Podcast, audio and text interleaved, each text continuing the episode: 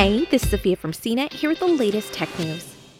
A United Launch Alliance Atlas V 401 rocket flared to life under the cover of dark at Cape Canaveral Space Force Station in Florida, just after 2:30 a.m. local time Saturday morning.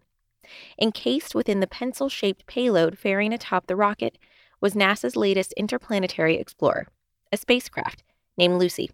It was the 100th launch from Cape Canaveral Space Launch Complex 41. Approximately 58 minutes after launch, the probe, which is about as wide as a bus, was released from the second stage rocket booster to begin its long journey upward toward Jupiter's orbit. The United Launch Alliance team celebrated with hugs and clapping in its mission control room. Over the next two years, Lucy will use Earth's gravity twice to swing toward the solar system's largest planet. But the gas giant isn't Lucy's destination. Instead, it'll explore a series of asteroids locked in Jupiter's orbit, known as the Trojans.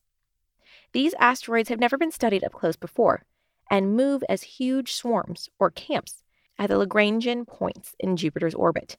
The Lagrangian points are regions where gravity's push and pull lock the camps in place, leading and trailing Jupiter in its journey around the Sun in perpetuity. The collection of amorphous space rocks is like a series of cosmic fossils, providing a window into the earliest era of our solar system, some 4.6 billion years ago. Lucy will act as a cosmic paleontologist, flying past these eight different fossils at a distance and studying their surfaces with infrared imagers and cameras. The idea of examining fossils is core to the mission's philosophy, right down to its name. Lucy is derived from a hominid skeleton discovered in Ethiopia in 1974. The skeleton was dubbed Lucy because the Beatles song Lucy in the Sky with Diamonds was playing in the scientist camp after the find. Words from all four Beatles are contained on a plaque inside the spacecraft.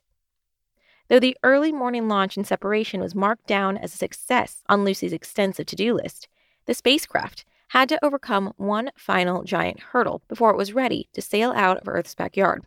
About one hour into its flight, the probe experienced 20 minutes of terror as it unfurled its 24 foot wide decagonal solar panels.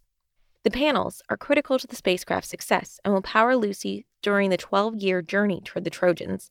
They can supply about 500 watts of power, about the same amount of energy necessary to run a washing machine, according to NASA. And Lucy will need every watt because it'll be the furthest solar powered spacecraft should it reach its destination. 91 minutes after launch, the team acquired a signal from Lucy confirming the solar panels had deployed. That means Lucy is alive and well, and now there's a lot of ground to cover before it reaches its first object of interest Donald Johanson, a space rock positioned in the asteroid belt between Mars and Jupiter. That flyby will occur in April 2025.